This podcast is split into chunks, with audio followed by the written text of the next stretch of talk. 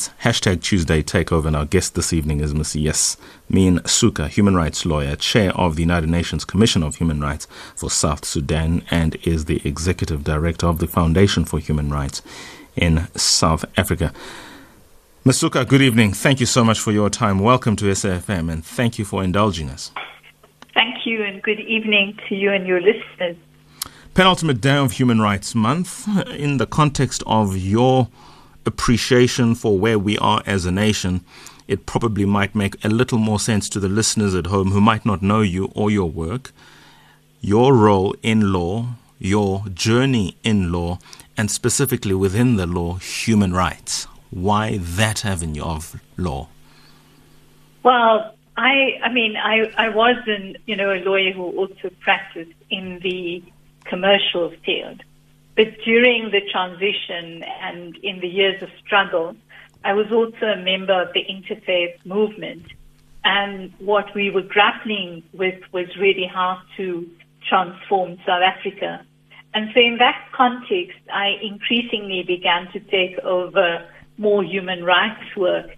And I was also on the committee that brought South Africans home, after the negotiations. And so from that became engaged in this field of transitional justice, which was really the question around what do you do, when you transition, and how do you deal with the crimes of the past?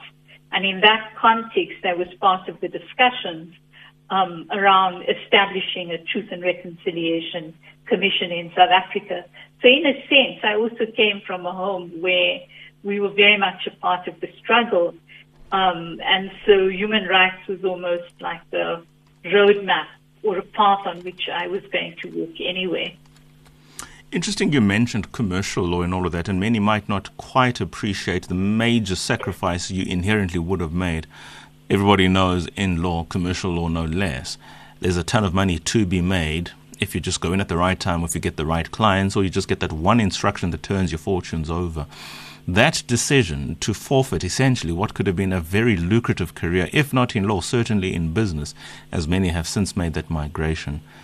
Talk to us about that and why ultimately it was always going to be the human rights route that would prevail.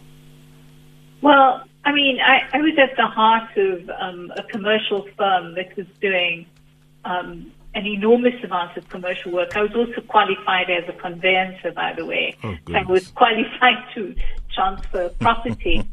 But, increasingly as I engaged in the negotiations and the whole question of the transition, more and more dealing with my work around detainees, that was taking over my time. And then, as I said, I was also part of this group that brought the South African Council of Churches, the Catholic Bishops' Conference, and the World Conference on Religion and Peace, which I belong to. Increasingly, we, were beginning to negotiate with the government what the conditions for the return of South Africans should be. And in fact, the National Repatriation Committee was sometimes the only place where the liberation movement actually spoke to each other. And so, from that period onwards, it became a fascinating subject for me, how we would deal with the struggle of victims. And that really just turned my, my aspirations to looking at how we could transform South Africa. I also sat, by the way, as, at one point, I was asked to go to the bench and to act. And, my 6 weeks ended up being 15 weeks in the bench. But at the end of it, I decided that at 35, I was too young to sit there. Which division? I was in the Gauteng division. Yes. And dealing with, commercial matters that was coming before me. But I decided that at the end of the day, I was going to choose the human rights path, and that's what I did. You are no longer 35, please, Ms. Sooka. So there's opportunity for you to go back to the bench. And just to explain the legal jargon involved here, when somebody talks about being on the bench, it effectively means they are a judge. In the case of Ms. Yasmin Sooka, she was an acting judge, initially appointed for 6 weeks. It became 15 weeks. Be careful at some point it doesn't become 15 years at the apex court, given the fact that her profile reads as beautifully as it does when she speaks of it. I want to ask something in the context of the TRC and that transitional justice to which you refer to, and this is something which really is of interest to me. It always does pique my interest. The non-ANC aspect of the struggle,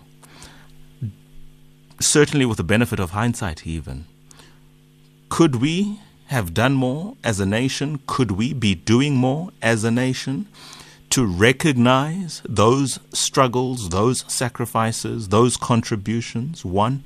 And two, even still, there are many non-ANC freedom fighters who languish in jail. I say this with the Pan-Africanist Congress in mind, but many other organizations as well would have a claim to the statement I've just made that if you were not in the ANC, it is as though your struggle and sacrifice is lesser than that of those members who were in the ANC. It's a politically charged statement I've just made, but it is one in any event that does require a response. I think that, definitely South Africa could do better. And, one of the struggles of the South African Truth and Reconciliation Commission was really to reach out to all of the liberation movements as well as all of the operatives that belonged to the former apartheid state. And the idea was that the amnesty laws would be applicable to all and that victims from every political tradition in the country would have to be recognized and heard. And I think that in the case of the Pan-African movement, you had a number of operatives who did apply for amnesty, but it's equally true to say that many of them who were not assisted at the time properly, I think didn't make sufficiently a case that would ground or give them that amnesty, which would have allowed them really to be freed from prison. And another group of operatives who I also think really struggled with the process, because you will recall that the Inkatha Freedom Front didn't really want to come into the process, and it was quite late when they did. And so I would say that they also another group where, a number of their people also sit in prison. And one of the arguments we have made is that there should be some kind of process which should allow us to deal with those operatives who remain in prison.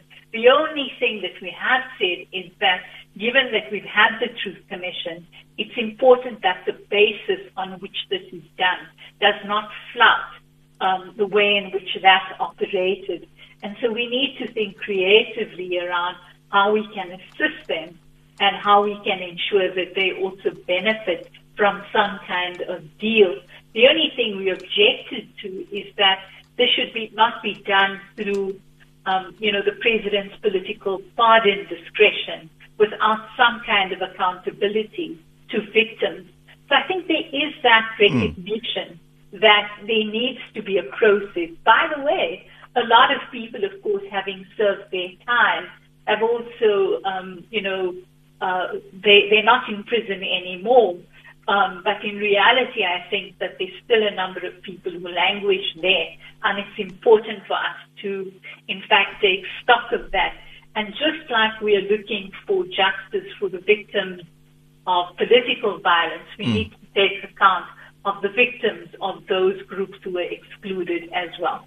For sure, and that takes me to what essentially ties into that, in that the transitional justice period of the late 80s, early to mid-90s, was in many respects a transition for an entire society and the many nuances within that transition.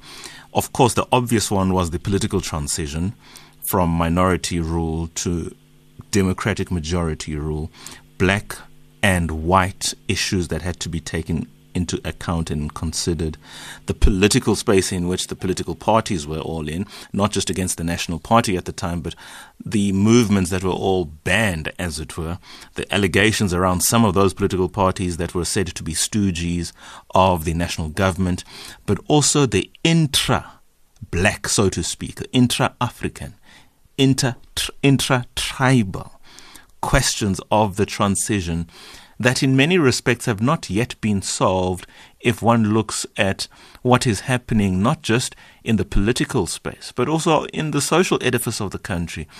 There are many ghosts that have not been laid to rest, and of course the transition is an ongoing social project.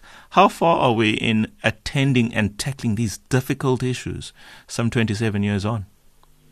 Well, I think that we, to be very frank, I think what we've seen was a political transition which was mainly at the sort of national political level. But when we look at the question of the socio-economic transition, we look at the unfinished land project, we look at the poverty and inequality which are racially based in South Africa, then I would argue that we haven't really addressed that transition as well. And of course, when you look at this intra-ethnic conflict which you raised and which manifests itself, I think, in so many different ways in the political space, in community spaces, this seems to continue. I think this is where the expectation was that at that local level, community structures and religious communities would take over the process, and they would begin this process of hearing each other, but also finding ways for people to live with each other.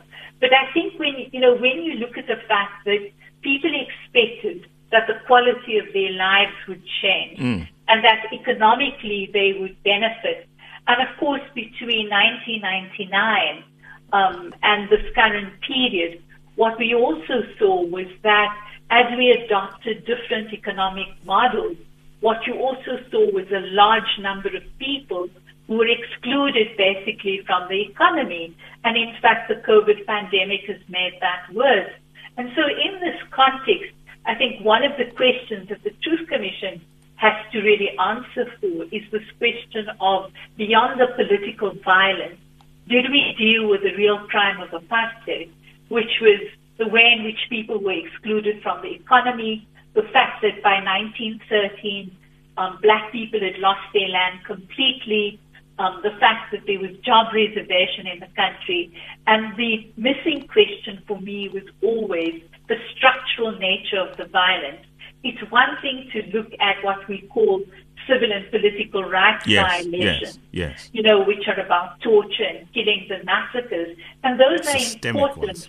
But what we need to recognize is that the systemic nature of apartheid, which was social and economic and legal exclusion, we never really dealt with those issues. And one of the missing questions is, I think, the role of the beneficiary or those who benefited from apartheid. And, when the commission tried to discuss these issues, of course, they were shouted down. And we did recommend that there should be a wealth tax in South Africa, and the government chose not to take up that recommendation. But now more than ever, we need a new social contract. And we need those who are the beneficiaries of apartheid and the beneficiaries of the transition, people like myself who benefited from that change. We need to be able to input into some sort of fund which can be used and applied to change the lives of the millions of South Africans who are locked out of the economy. Many fascinating issues there. I will hope that the beneficiaries, whoever they are, and I think we know what we're talking about, will answer for themselves or contribute, certainly in this conversation, with Ms. Yasmin Sooka, human rights lawyer, chair of the United Nations Commission on Human Rights for South Sudan, executive director, Foundation for Human Rights in the country. When you speak about accountability in the broad terms in which you proffered some of your thoughts, I would imagine at some point there has to be a cutoff, not because you are not recognizing the need otherwise for that accountability, but for practicality's sake, for expediency's sake, And precisely because you say we need a new social contract as a society, if we are then to move on that basis of whatever the new social contract is, certain concessions have to be made, as many were made in 94. What would you say, irrespective, without actually getting into the conversation that you're about to have, accountability for apartheid crimes, but what is happening now in this country, in this era, where many people's expectations are not being met, many of which are basic human rights expectations? Is that not more urgent now than, say, the reflective accountability of what would have happened for those beneficiaries to account? Is what is happening now not as urgent, if not more urgent, given the fact that it's a lived and current experience? It depends, of course, on which sort of vantage point you come from. But when you speak to the families of the victims of apartheid, for them, you know, the search for the truth is really critical. And remember, when we talk about accountability, we talk about many different kinds of accountability. In the South African context, we adopted a restorative justice approach where if you came forward and you made a truthful disclosure, then, of course, the law would not follow its course. But it was always understood that, in fact, the basis for the transition was this commitment that if you did not apply for amnesty and you did not come forward, or if you made a false disclosure, then the law would follow its course. And that is why at the end of the first period of the work of the Truth Commission, we handed over these cases to the National Prosecutorial Authority with a view that they should investigate and, where possible, prosecute. But that didn't preclude that there should be other mechanisms to deal with this question of the search of families for the truth. And remember, we also spoke about reparations. And we didn't only talk about individual reparations, but we also raised the question of community reparations, which would look really at the structural ways in which communities had been damaged. And of course, 27 years down the line, the community reparations program is one that is still up for discussion. And there is money in the President's Fund to deal with that. And you know, my view has always been that every South African should contribute to that fund so that communities themselves can decide what are the projects that will help to transform their communities. And I think particularly of young people, because we're also dealing with an intergenerational trauma. Whereas before, we were dealing with the mothers and fathers of victims. Now we are dealing with the sons, the daughters, the sisters, the brothers, and you can see how so many families have become consumed by the fact that they have not been able to recover the truth about what happened to loved ones. And when we talk about this question of accountability, I think there's a particular responsibility for those who were the architects and the authors and implementers of apartheid. They have never really come forward. And in fact, it was only last year, after a great deal of pressure from domestically and internationally, that former President de Klerk finally admitted that apartheid had been a crime against humanity. And normally, we put on trial those who were responsible for the crimes, you know, against humanity, of which apartheid. He first denied that. He spent years in denial, and it was only pressure that brought him to say that. He emboldened many people, though. He emboldened many people to espouse that belief. And beyond a belief, it became a practice. It became a way of life, such that whoever claimed the oppression of apartheid and discrimination of apartheid having stunted one's progress, that person, by the denier, as it were, was seen as a crazy person. That is just something I'm leaving out there because I'm trying to get calls through. I do have two, please. With your indulgence, Miss Yasmin Sooka, let me go to Aisha in Uppington and Mike in Newlands. Aisha in Uppington, good evening. Welcome to SAFM. Good evening, Songezo, and to your guests. Songezo, if the glass is empty, you appeal to your ancestors and they will fill it. That's the side thing. Furthermore, before you have noted that the Truth and Reconciliation Commission has not done the job. I agree with you totally. I personally would like to have, before a commission like the TRC, the families that hunted the Bushmen like animals, we need them to pay for what they have done. The black South Africans need to have this matter resolved in an appropriate manner. Do you hear me? I do. And I'm sure Ms. Yasmin Sooka hears you too. And I appreciate that. Mike in Newlands, good evening. Good evening, Sengeza, and good evening to Yasmin Sooka. I had the pleasure of meeting you all those years ago in the TRC along with Alex Bahrain and the Arch, but that was a long time ago. I'm a little bit more forgiving. I don't think the Truth Commission was a big failure.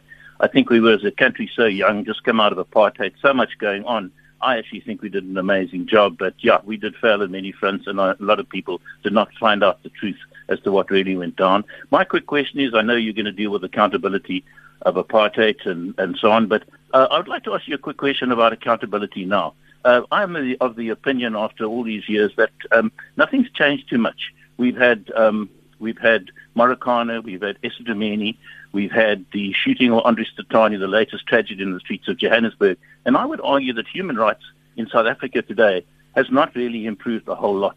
In fact, there's no justice for anybody. And I would say that lives are quite cheap in South Africa. And I would also further argue, in fact, that black lives are even cheaper, because there is never any accountability for all the tragedies that have taken place under our current government. Nobody seems to pay the price. There seems to be, yeah, as I say, life is very, very cheap, and I'd love your opinion on that. Thank you so Fantastic. Much. So, sure. Much appreciated, Mike. Thank you so much. Let's go to Mamu Vuyiswa in Parktown North. Vuyiswa in Parktown North, good evening. Yes, hello. Hello, Ma. We can hear you now. Thank you. Go for it. Sangeza. Mama, go for it. We can hear you. Yeah, okay. Yeah, man, Sangeza, it's very painful and very hurting, this thing at TRC. Now, it happened when I was still in exile in the States, but I was following up, you know, losing my parents and all those things. It's an unfinished business, and it is so sad that South Africa being run by Africans, you know, themselves, that know what we went through. Including Advocate Yasmin herself, it's hard to get hold of her. They've hibernated somewhere. They are okay. We are not okay. We are not healed. And lastly, I would like to say, if Britain has acknowledged blacks that contributed in the Second World War and have agreed to compensate them, if Germany has agreed to compensate Namibia, and so on and so forth. But South Africa, there is nothing. Songezo come to the military veterans. They say the budget that they were supposed to pay us has gone to COVID. You know, the story after story, comrades are dying every day of hunger. That's sad. Particularly sad. No, much appreciated, Mama. Advocate, justice, professor, human rights lawyer, activist, everything. Ms. Sooka is going to respond to that. In Durban, Sakile, good evening. Hey, your guest there. You know, when you're talking about the material condition, you know, nothing has changed. You know, there, of course, there is a, you know, a certain, some sort of black middle class that has been formed, but you know, I don't believe that there is a black middle class, because those people are one salary away from, you know, poverty. But you know, it's shocking that even the cultural war, you know, your racism, we are not winning at all. I mean. Yes, he's not white. He had a former a vice chancellor of VETS. That man who was racist in South Africa, and we all knew he was racist, but he was a political analyst as well in South Africa. When he got to London, our former oppressors, colonial masters, he didn't survive a month in London. He used the N-word in London, but he used to say very, very offensive things here in South Africa, and people didn't call him out. And people, you know, I'm just worried even in the little things we're not winning. And then what about the material conditions then? If you can't even deal with little things like, you know, micro-aggressive aggression. Thank you so much. Much appreciated. Yeah, this is getting heavy. Ms. Sooka, respond to some of the questions and comments, please. Hey. I agree with many callers that we have a huge challenge in South Africa. And the problem lies in the fact that while we have this wonderful constitution, which really establishes human rights, freedom and dignity at the center, what we have not been able to do is to implement the measures that are set out in the Constitution. And those deal with the question of both the land question, the restitution, the question of economic inequalities. And that is why I argue that, in fact, what we really need is a new social contract in which we as South Africans decide that all of us have to demonstrate solidarity with each other, because we cannot have the kind of problems that we have where every year university students are excluded because their families can't pay fees. And this year the situation is incredibly problematic because not only were people affected by the normal job losses, but the COVID pandemic also set South Africa back incredibly. And so within that context, we have to find a way in which we repair the damage that people are suffering.